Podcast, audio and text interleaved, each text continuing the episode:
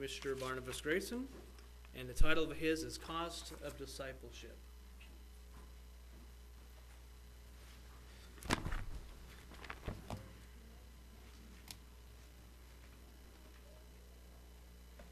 Good afternoon, everyone. It's already that time of year, isn't it? Springtime, Passover coming up, days of unleavened bread. Springtime can be pretty exhilarating. You see, uh, go by these pastures in the field, and you see them calves and lambs and all sorts of animals just frisking along, running, hopping along. I think it's because, you know, when things turn more green, there's a lot more oxygen in the air, so it fills you with that exhilaration. Anyway, it's that time of year again, and uh, you know, when the birds sing and all of these things that you see in springtime, you're planting a garden perhaps, wind blowing in your face, and uh, it, it's just that time of year. It's just so quick, it seems like, from, you know, the past where we've had all the ice and all the storms that we were having, the snow and things. Today I'd like to talk about the cost of a discipleship. What is the cost of being a disciple of Jesus Christ? Over in the book of... Um, Matthew chapter uh, 13. I didn't give this to you, uh, Brian, but I just want to refer to this. In verse 45, it says that the kingdom of heaven is like unto a merchant, a merchant man, seeking goodly pearls, who, when he had found one pearl of great price, went and sold all that he had and bought it. So we see that this uh, finding this uh, goodly pearl required a cost that he was willing to spend in order to secure that one goodly pearl. And we see that this was a cost involved. He was looking for, and this, what this means to us is a spiritual treasure that he was willing to sacrifice something of value for. And we see that this merchant was a, a seeker. He is seeking these goodly pearls.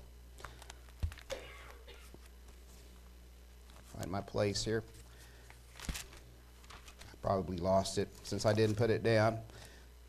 But it does require something of ours, you know, to pay the cost. When you go to a store someplace, you see something there you like, you inquire about the cost. And you either, you know, willing to shell out or just willing to sort of pass it by. But some things require a cost.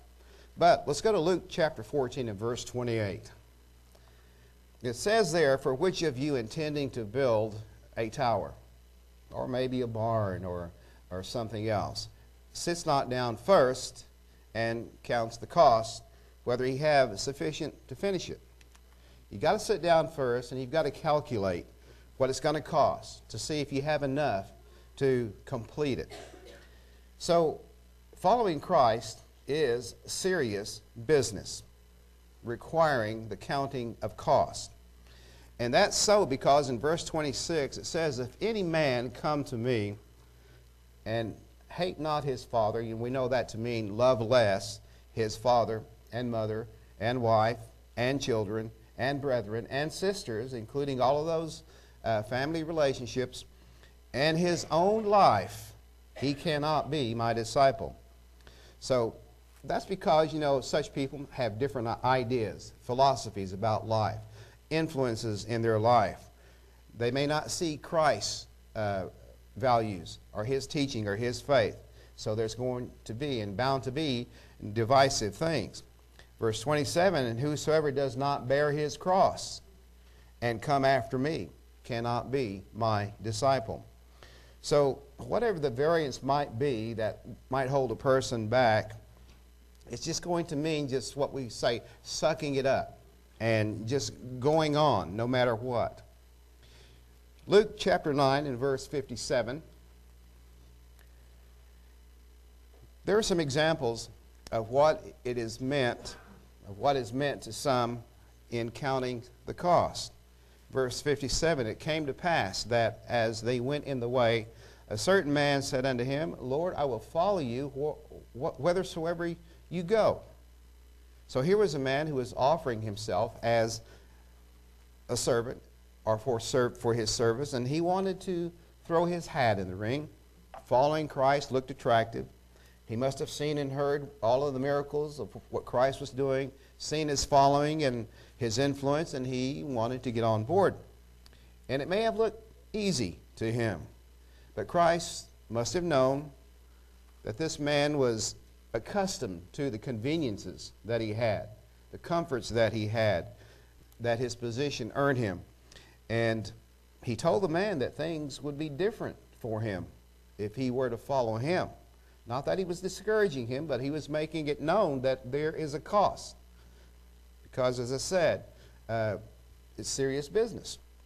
Jesus said unto him in verse 58, He told him, He said, Foxes have holes, and the birds of the air have nests, but the Son of Man has not where to lay his head. So he was making it known to the man to expect inconveniences, and that the dearest ties that he had to life may have to come undone. So we see that personal sacrifice is involved, and you count the cost of uh, being a disciple of Christ. Now, as I said, this was not to discourage the man's desire because Christ did come to save sinners. But he had to let him know that he must count the cost. So, as we know, in becoming a Christian, things would be different. Things have been different in our life. And for there are some things that must be given up. We can think back to uh, our own um, example, our own experience of the things that we have had to give up. In some cases, it has cost us family, maybe a mate, children, friends and family, or jobs, or, or other interests. So, in those days when Christ spoke these words, there was persecution aimed at Christ and his followers. He came into his own, but his own received him not, it says, because his religion was different from that of the Pharisees who uh, had influence in, in the community, who had their own way of worship, their custom, and their rituals. And so the faith that Christ taught would go against those beliefs of the many in the community, including families, and there would be challenges.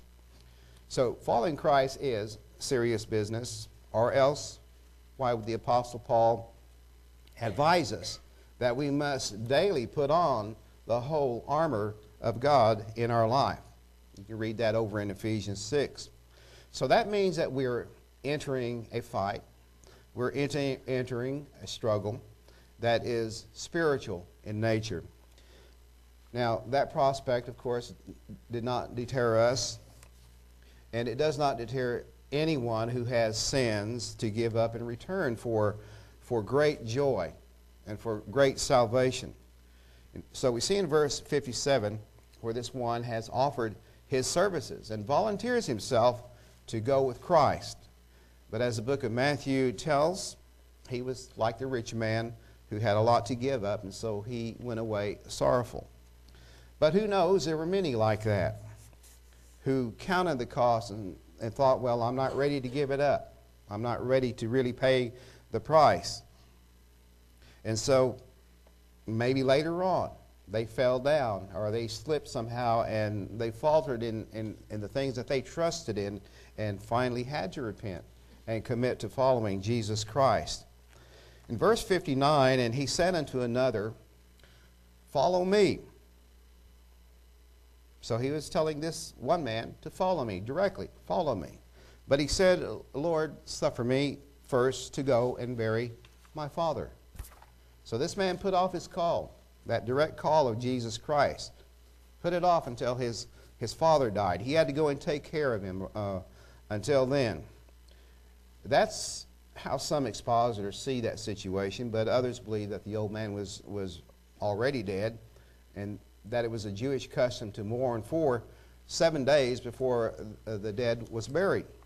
In another view, that the statement was a way of postponing the decision. But either way, the calling of Christ was now for this man. There could be no waiting. In verse 60, so Jesus said unto him, Let the dead bury their dead, but go you and preach the kingdom of God. This verse might be a little puzzling. Obviously, a dead person cannot do anything. So it's interpreted that Christ is suggesting the, that event be put in the hands of maybe the undertakers. Or as others interpret the, this response of Christ, to let the dead bury the dead as a proverb that essentially means to do first things first. Go and preach the kingdom of God. But Jesus wanted this man to go and preach. What, that's what it says. And join him and the others in, in this gospel, even at the cost of, of uh, having normal uh, family duties put on hold. Christ called this man to service, but he had something else to do. Verse 61 And another also said, Lord, I will follow you.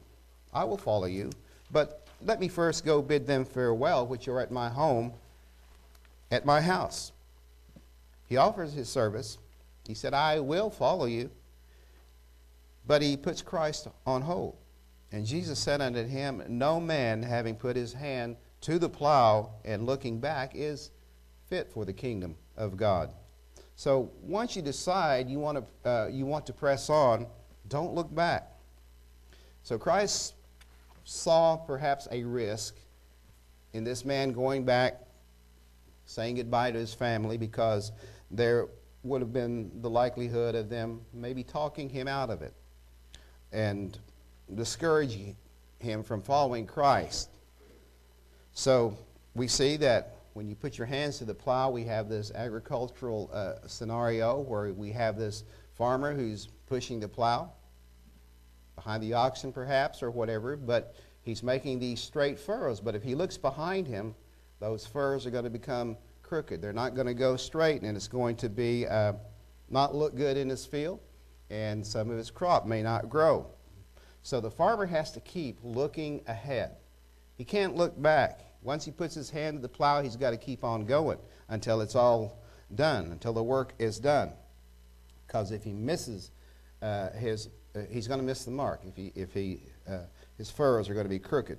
So once we are committed to Christ, we have to keep on plowing. If we don't stop, if we do, however, you know, letting down in prayer and Bible study of those things that make for, uh, you know, building grace and love in our life, casting out leaven and so on, the lure of those things that we left behind, we might want to go back to, looking back. As remember Lot's wife, she looked back. So we can't look back. Our attitude has to be one of looking forward and looking to Jesus Christ. And that's how we get beyond and above the trials that we face, knowing that there is the kingdom of God that we've been called uh, to enter and to be witnesses of. In John 16, Christ told his disciples in verse 32 Behold, the hour comes, yea, is now come, that you shall be scattered, every man to his own, and shall leave me alone. And yet I'm not alone, because the Father is with me. You know, when we see that Christ, he withstood all of these things a lot by himself, praying daily, praying with tears that he won't fall or falter because he had us in mind as he kept doing the, the will of God for our sake. So, even though his disciples were scattered, every man to his own, left him alone, he said, Yet I am not alone because the Father is with me. Even in our life, sometimes when we feel like we are alone, facing whatever trial that comes along in our life, we might feel everyone's forsaken me. They've gone, they're doing their own thing, and I'm all alone. But here's, here, here's the, the key right here I am not alone. The Father is with me. So we keep that in mind. We can overcome the trials and adversities we face.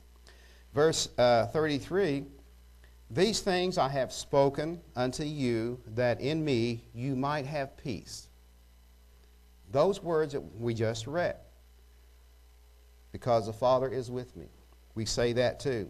These things I have spoken unto you, that you might have peace.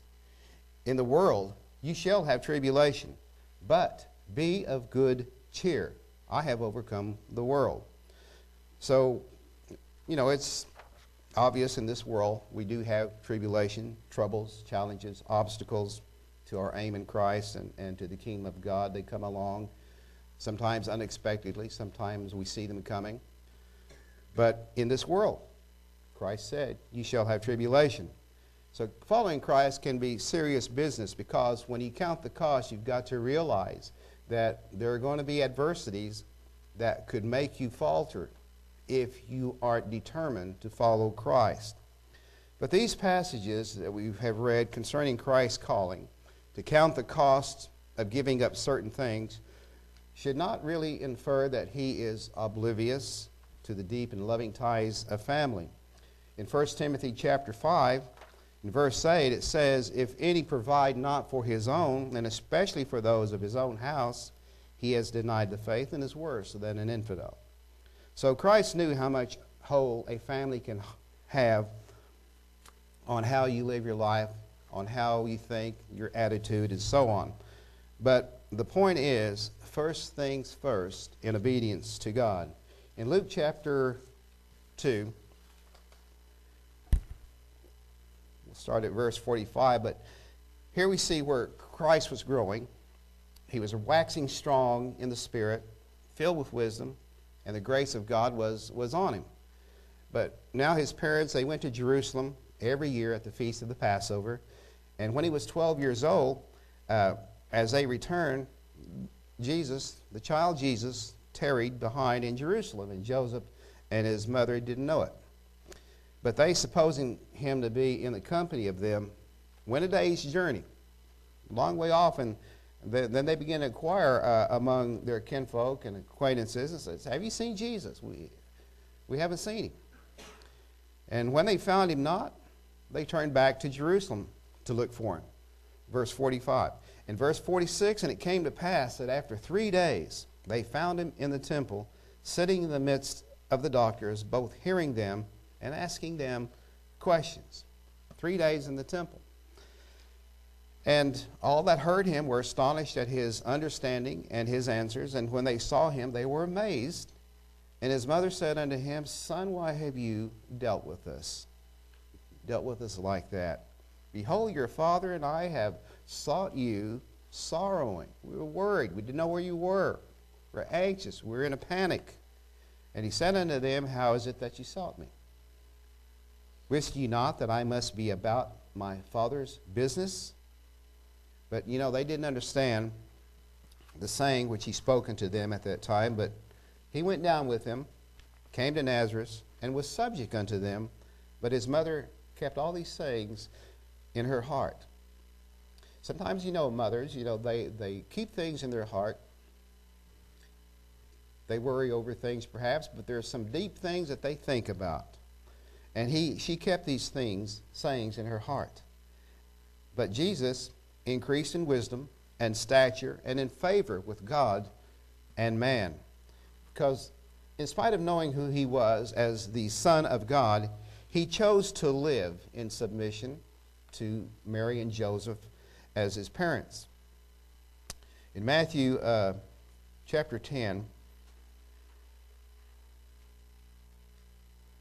you know, Christ said the, the very hairs of your hair or your head are numbered. They're all counted, meaning he knows, of course, everything about us. And then he says to fear you not, you're of more value than sparrows, and even they are counted. Whosoever therefore shall confess me before men, him will I confess also before my Father which is in heaven. But, he says, whosoever shall disown me before men, him will I also deny before my Father in heaven. And in verse 34, he says, Think not that I am come to dis, uh, send peace on earth. I came not to send peace, but a sword. For I am come to set a man at variance against his father, and the daughter against her mother, and the daughter in law against her mother in law. And a man's foes shall be they of his own household. He that loves father or mother more than me is not worthy of me. And he that loves son or daughter more than me is not worthy of me. And he that takes not his cross and follows after me is not worthy of me. So counting the cost means full commitment to Christ, even if it means going against family wishes. In verse 39, he that finds his life shall lose it. He that loses his life for my sake shall find it. So we all need wisdom to decide when there are matters before us that are important. We all need to have wisdom and advice as to how to approach a certain decision or a situation that comes along in our life. If we are committed to Christ, we have to go the way that He wants us to go. And we realize that Christ gave His life for us. And at this time of year, this becomes a lot more apparent because He gave His life for you and for me. And the saying, we, of course, greater love has no man than this, that He laid down His life for His friends. He laid down His life for you and for me. And He calls us friends if we do whatsoever He commands. Matthew chapter 19, verse 16. Behold, one came and said unto him, Good master, what good thing shall I do, that I may have eternal life? And he said unto him, Why call you me good? There's none good but one, that is God. But if you will enter into life, keep the commandments. He said unto him, Which? And Jesus said, Well, you shall do no murder, you shall not commit adultery, you shall not steal, you shall not bear false witness. Honor your father and your mother. And the young man, and you shall love your neighbors yourself. And the young man said unto him, Well, all these things have I kept from my youth up. What, what lack I? Jesus said, If you will be perfect, go and sell what you have, give it to the poor, and you shall have treasure in heaven, and come and follow me. But when the young man heard this saying, he went away sorrowful, for he had great possessions. So Jesus said to his disciples, Truly I say unto you, that a rich man shall hardly enter into the kingdom of heaven. That's because the man's possession, his wealth, was, you know, greater than the calling of God. His wealth, his possessions, came first. Verse 24, and again I say unto you, it's easier for a camel to go through the eye of a needle than for a rich man to enter the kingdom of heaven. And when his disciples heard it, they were exceedingly amazed because they said, Well, who then can be saved? But Jesus beheld them, and he said unto them, With men this is impossible, but with God all things are possible. So we read where Peter said that uh, we've forsaken all and followed you. What shall we have therefore? And Christ said unto them, Truly I say unto you, that you which have followed me in the regeneration when the Son of Man shall sit in the throne of his glory, you also shall sit upon twelve thrones, judging the twelve tribes of Israel. In verse 29, and every one that has forsaken houses, or brethren, or sisters, or father, or mother, or wife, or children, or lands, for my name's sake, shall receive a hundredfold and shall inherit a everlasting life. So we see how it is important to count the cost. What will you be willing to give up, and so on. We see how serious the business of following Christ can be. But then, great are the joys of the salvation that is to come, that uh, is ahead in our future. At this time of year, we need to be reminded that we are to be in a foot washing attitude. In biblical times in Palestine, uh, foot washing was an act of hospitality for, for guests who came in off the dusty roads, you know, with those open toed or open sandals, dirt all over their feet. But usually it was performed by a, a servant of the host at the arrival of the guest or as they sat at, at the table. In Luke 7, one of the Pharisees there wanted Christ to come uh, dine with him, to eat with him. And so he, Christ went to the Pharisee's house and he sat down to food to eat. And behold, there was this woman in the city which was a sinner. When she knew that Jesus was uh, uh, dining with, dining in the Pharisee's house, she, she brought this alabaster box of ointment and stood at his feet weeping and began to wash his feet with tears and did wipe them with the hairs of her head and kissed his feet and anointed them with the ointment. So when the Pharisees, which had bidden him, saw it, he spoke within himself, saying, This man, if he were a prophet, if he knew, would have known who and what manner this is that touches him, for she is a sinner. And Jesus answering said unto him in verse 40, said, Simon, I have some, something to say unto you. And he said, Master, say on. There was a certain creditor which had two debtors. The one owed 500 pence and the other 50. And when they had nothing to pay, he frankly forgave them both. Tell me, therefore, which of them will love him the most? Simon answered and said, I suppose that he to whom he forgave most. And he said unto him, You have rightly judged. And he turned to the woman and he said unto Simon, You see this woman? I entered into your house. You gave me no water for my feet. But she has washed my feet with tears and wiped them with the hairs of her, of her head. So we see the emotion of this woman at the feet of Jesus Christ. And he said in verse 45, You gave me no kiss. But this woman, since the time I came in, has not ceased to kiss my feet. My head with oil you did not anoint, but this woman has anointed my head with ointment. Wherefore I say unto you, her sins, which are many, are forgiven. For she loved much, but to whom little is forgiven, the same loveth little. And he said unto this woman, He said unto her, Your sins are forgiven.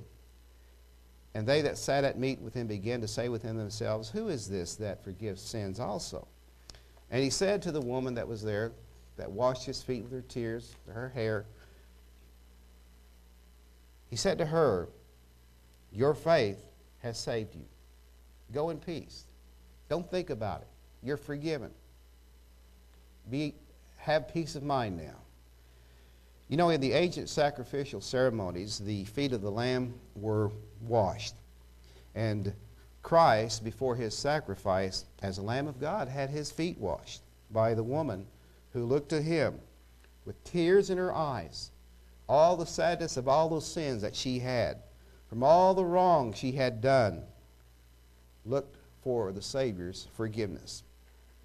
In Psalm 147, it says in verse 3 that he heals the broken in heart, and he binds up their wounds.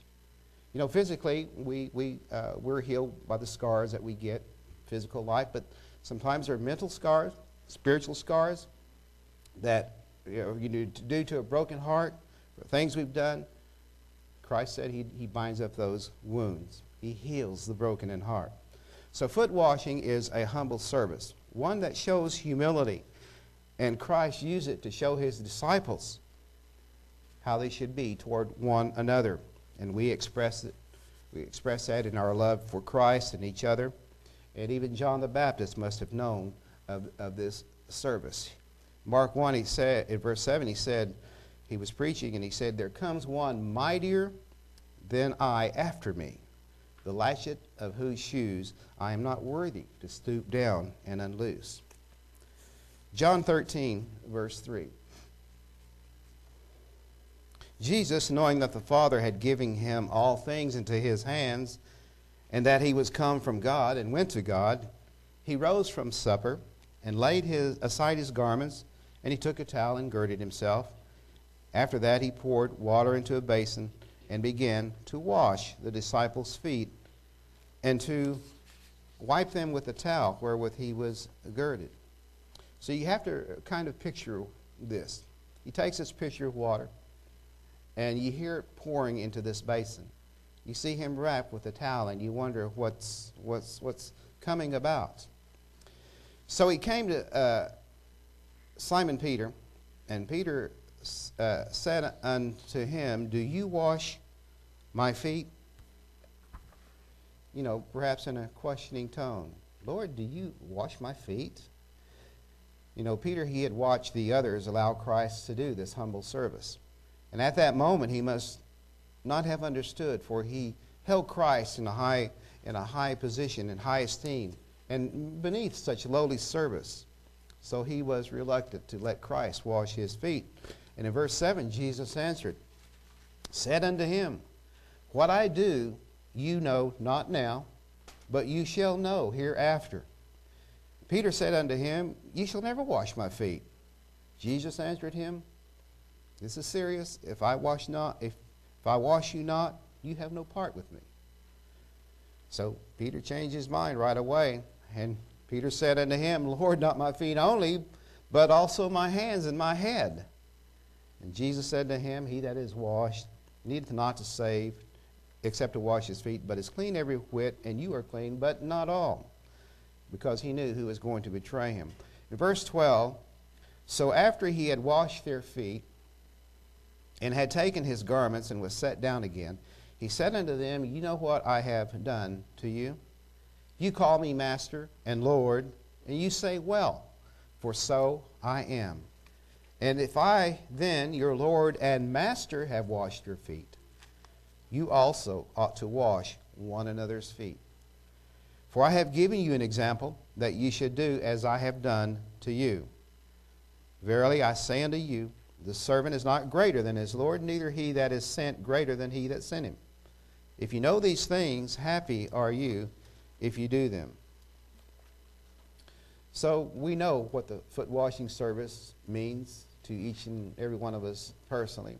I kind of wish that I had uh, kept a, uh, a, a, list of all those whose feet I washed or whose feet, you know, who washed my feet, my ugly feet. But uh, I do remember, if I, my memory doesn't fail me this time, as it usually does, I know Sean was my, we washed each other's feet last, last year. And there's a, a connection at that time because I know that the Spirit of God is in him. And he knows that the Spirit of God is in me. And that Holy Spirit is, is the tie that binds all of us in this, in this foot washing attitude. Psalm 34 tells us Taste and see that the Lord is good. Blessed is the man that trusts in him. Fear the Lord, you his saints, for there is no want to them that fear him. The young lions do lack and suffer hunger, but they that seek the Lord shall not want any good thing. In verse 11 of Psalm 34, Come, you children, hearken unto me, and I will teach you the fear of the Lord. What man is he that desires life? Do you desire life? We all desire life, don't we? And loves many days. Don't we all want many days? That he may see good. Not evil, but to see good. Keep your tongue from evil and your lips from speaking guile. Depart from evil and do good. Seek peace and pursue it. The eyes of the Lord are upon the righteous, and his ears are open unto their cry. But the face of the Lord is against them that do evil, to cut off the remembrance of them from the earth. The righteous cry, and the Lord hears, and delivers them out of all of their troubles. And the Lord is nigh unto them that are of a broken heart. And he saves such as be of a contrite spirit. Just like that woman that came and washed the feet of Christ with her tears, had this severely broken heart. And Christ, in an assuring way, told her to go in peace. She's forgiven. But many are the afflictions of the righteous, but the Lord delivers them, delivers them out of all, all of them. So there is a cost to discipleship. And we can look to the example of the Apostle Paul. He was a Pharisee, the son of a Pharisee in Acts 26. In verse 4, he says, My manner of life from my youth, which was at the first among my own nation at Jerusalem, know all the Jews, which knew me from the beginning, if they would testify that after the most straightest sect of our religion, I lived a Pharisee. Philippians 3, verse 5, circumcised the eighth day of the stock of Israel, of the tribe of Benjamin, a Hebrew of the Hebrews, as touching the law of Pharisee. Concerning zeal, persecuted, persecuting the church, touching the righteousness which is in the law, blameless. So we know that the Apostle Paul could have stayed a Pharisee. He could have become a famous and an influential lawyer, but he chose not to. He gave it up. He was a proponent for that particular way of life, for that Pharisee way of life. But in verse 7 What things were gained to me, those I counted loss for Jesus Christ. Verse 8 Yea, doubtless, and I count all things but loss for the excellency of the knowledge of Christ, Jesus my Lord. Jesus my Lord, for whom I have suffered the loss of all things, and do count them but dung, that I may win Christ, and be found in him, not having my own righteousness, which is of the law, but that which is through the faith of Christ, the righteousness which is of God by faith that I may know him and the power of his resurrection and the fellowship of his suffering, being made, unconf- being made conformable unto his death. And if by means I might attain unto the righteousness of the dead. Not as though I had already attained, either were already perfect, but I follow after, if that I may apprehend for that for which also I am apprehended of Christ Jesus. A lot of words that take kind of an in depth uh, meditation to know exactly what Christ is talking about. Verse 13, he says, Brethren, I count not myself to have apprehended, but this one thing, forgetting those things which are behind and reaching forth unto those things which are before. And I press toward, he said, the mark for the prize of the high calling of God in Christ Jesus.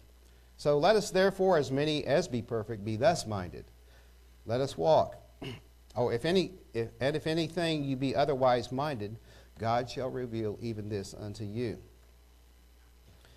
Back to Luke chapter 14, uh, verse 16.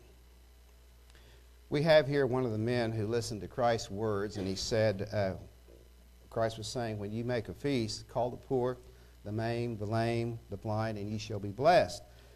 That's because they can't return the favor, but ye shall be recompensed at the resurrection of the just.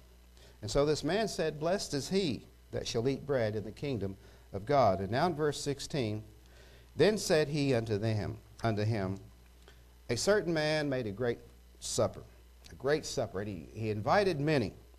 And he sent his servant at supper time to say to them that were bidden, Come, for all things are now ready.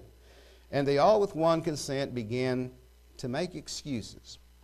The first one said to him, Well, I bought this piece of ground. I've got this land. And I need to go and see about it. I pray, uh, have, uh, I'm sorry, but I can't come. Have me excused. And another said, Well, I've bought five yoke of oxen and I got to go prove them. I pray you have me excused. And another said, I, I have married a wife, and therefore I cannot come. You understand, right? So the servant came and showed his Lord these things. And then the master of the house, being angry, said to his servant, Go out quickly into the streets and lanes of the city, and bring in here the, more, the poor, the maimed, and the halt, and the blind. And the servant said, Lord, it is done as you have commanded, and yet there's, there's still some room. And the Lord said unto the servant, Go out into the highways and the hedges and compel them to come, that my house may be filled. For I say unto you that none of those men which were bidden shall taste of my supper. So there is a calling. You count the cost.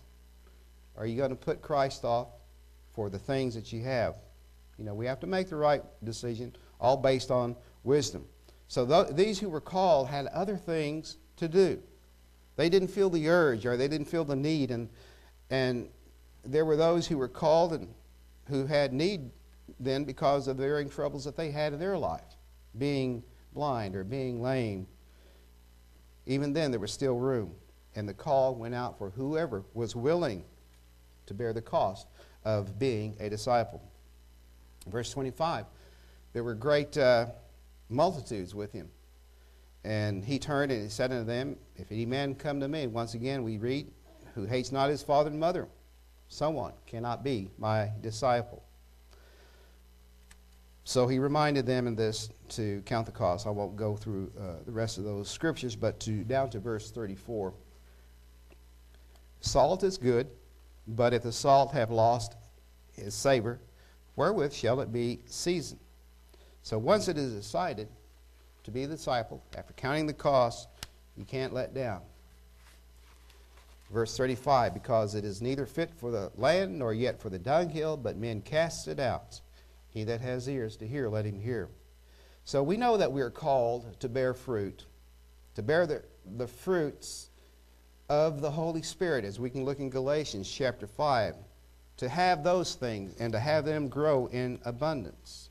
We may not be the great evangelists and saving souls, so to speak, but it is our light that is to shine in to show uh, others our good works that we are of the Lord. So following Christ can be every day a, a challenge, but God calls us to that. He calls us to do those things in our job, at school, among friends, among family, among each other. So wherever and whenever we are out and about, this is what we should do is to bear those fruits. Romans chapter 12, verse 1 I beseech you, therefore, brethren, by the mercies of God, that you present your bodies a living sacrifice, holy, acceptable unto God, which is your reasonable service. And be not conformed to this world, but be you transformed by the renewing of your mind, that you may prove what is that good and acceptable and perfect will of God. And for therefore I say, through the uh, grace given unto me, to every man that is among you, not to think of himself more highly than he ought to think, but to think soberly, according as God has dealt to every man the measure of faith. So we, we need to be careful to not think that we have arrived having done this or the other because uh, there are still some trying times that are ahead. We only have to, you know, look at the world and see just how deep some of the trouble that this world is in, that this society is in. And we know that he that shall endure unto the end, the same shall be saved. Jesus ransomed us from the death penalty. He bore our sins to the tree. He called, and so here we are today. And the road ahead may not be as easy as it may seem today from the comfort you know, of, of the church building or, the, or, or our home because this age is undergoing all sorts of evils. It's a Babylon of confusion and falsehoods that we're to come out of. Come out of her, my people, he said. It says a word, be not ye partakers of, of her sins. And the love of many, it says, shall wax cold. And you may have seen the news of this five year old uh, boy who was nearly starved to death, very emaciated, how parents can let their children suffer like that. Very, uh, there are a lot of heartless examples that we can go through. This is the world that we live in, and Christ is saying, Come out of her, my people. And we will someday, when he comes back to establish true and lasting peace on earth and forgive with forgiveness. You know, Moses, in Hebrews 11, when he was come to years, he refused to be called the son of Pharaoh's daughter. There would have been a lot of you know things to uh, do in that relationship. But he chose rather to suffer affliction with the people of God than to enjoy the pleasures of sin, even if it were for a season. Esteeming the reproach of Christ greater riches than the treasures in Egypt. So he knew that he that Christ was the Logos, that he was the spokesman of the Old Testament. He was the I am. Verse 27 By faith he forsook Egypt, and, and uh, not fearing the wrath of the king, for he endured as seeing him who is invisible. The, through faith he kept the Passover and the sprinkling of blood, lest he that destroyed the firstborn should touch them. So by faith we choose to become a disciple of Jesus Christ, and, and we've counted the cost. It's not exactly. Uh, sure to us how or when this world will start eh, to quake politically and uh, all of the natural catastrophes that might come along. But God, who called us, and Christ assures us that He will never leave or, or forsake us. Revelation 2, verse 10 Fear none of those things. which ye shall suffer. Which ye shall suffer. Behold, the devil shall cast some of you into prison, that you might be tried, and ye shall have tribulation ten days. And this is when, uh, one of the letters to the churches who are going to undergo various things. But be you faithful unto death, and I will give you a crown of life. So we're not to be slothful or unprofitable. Verse 25, we know that the kingdom of heaven is like a man traveling into a far country who called his own servants and delivered unto them his goods. And unto one he, you know, he gave him five talents, another to another two, and to another one, to every man according to his several ability, and straightway took his journey. Went on. Then he that had received the five talents went and traded with the same and made them increase it five more. And likewise, these other two increased it, double their, doubled their talents and so on. But there was one who digged into the earth and he hid his Lord's money. And I suppose if those, uh, that, the, those people that, there's a program called The Diggers, they're digging around and they, and they scoop this dirt off and, and they go crazy. They do somersaults. I don't know if you've ever seen it, but I, it's crazy. And they spot this roundness, a coin. It indicates some kind of a coin or something. But this man here hid his, you know, it's just, it's just a story, but he dug a hole, put it where he thought it would be safe. But after a long time, uh, the Lord of those servants came back and reckoned with each and every one of them. And so he that had received the first uh, five talents brought other five talents, saying, Lord, you delivered me five talents, and look, I've gained five talents more. And each one of those others, he asked, What, what have you done with the talents? And they showed him their, their uh, gain. And so he says to them in verse 23, Well done, good and faithful servant. You've been faithful over, over five things. I will make you ruler over many things. So when he came to the man that had the one talent, he, uh, he said, Lord, I, I knew, uh, I knew that you are a hard man, reaping where you have not sown, and gathering where you have not strawed. Uh, and I was afraid, and I went and hid your talent in the earth. Lo, here you have, you can have what is yours. And the Lord answered him and said, You wicked and slothful servant.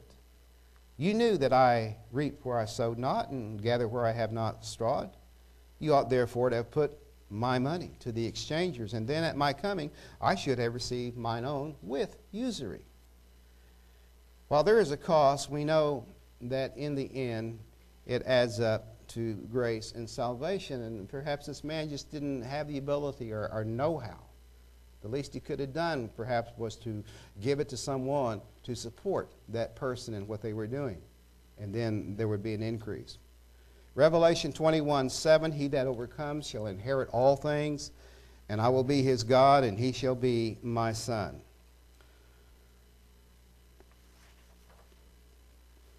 I usually try to keep my sermons to at least 45 minutes. I may have gone over, but. Uh, uh, in conclusion, Matthew 25 again. When the Son of Man shall come in his glory, and all the holy angels with him, then shall he sit upon his throne of glory, and before him shall be gathered all nations, and he shall separate them one from another, as a shepherd divides his sheep from the goats. And he shall set the sheep on his right hand, but the goats on his left. Then shall the king say unto them on his right hand, Come, you blessed of my Father, inherit the kingdom prepared for you from the foundation of the world. So we see that there is a cost. And there are many costs to being a disciple. But when you think about it, isn't it all worth it?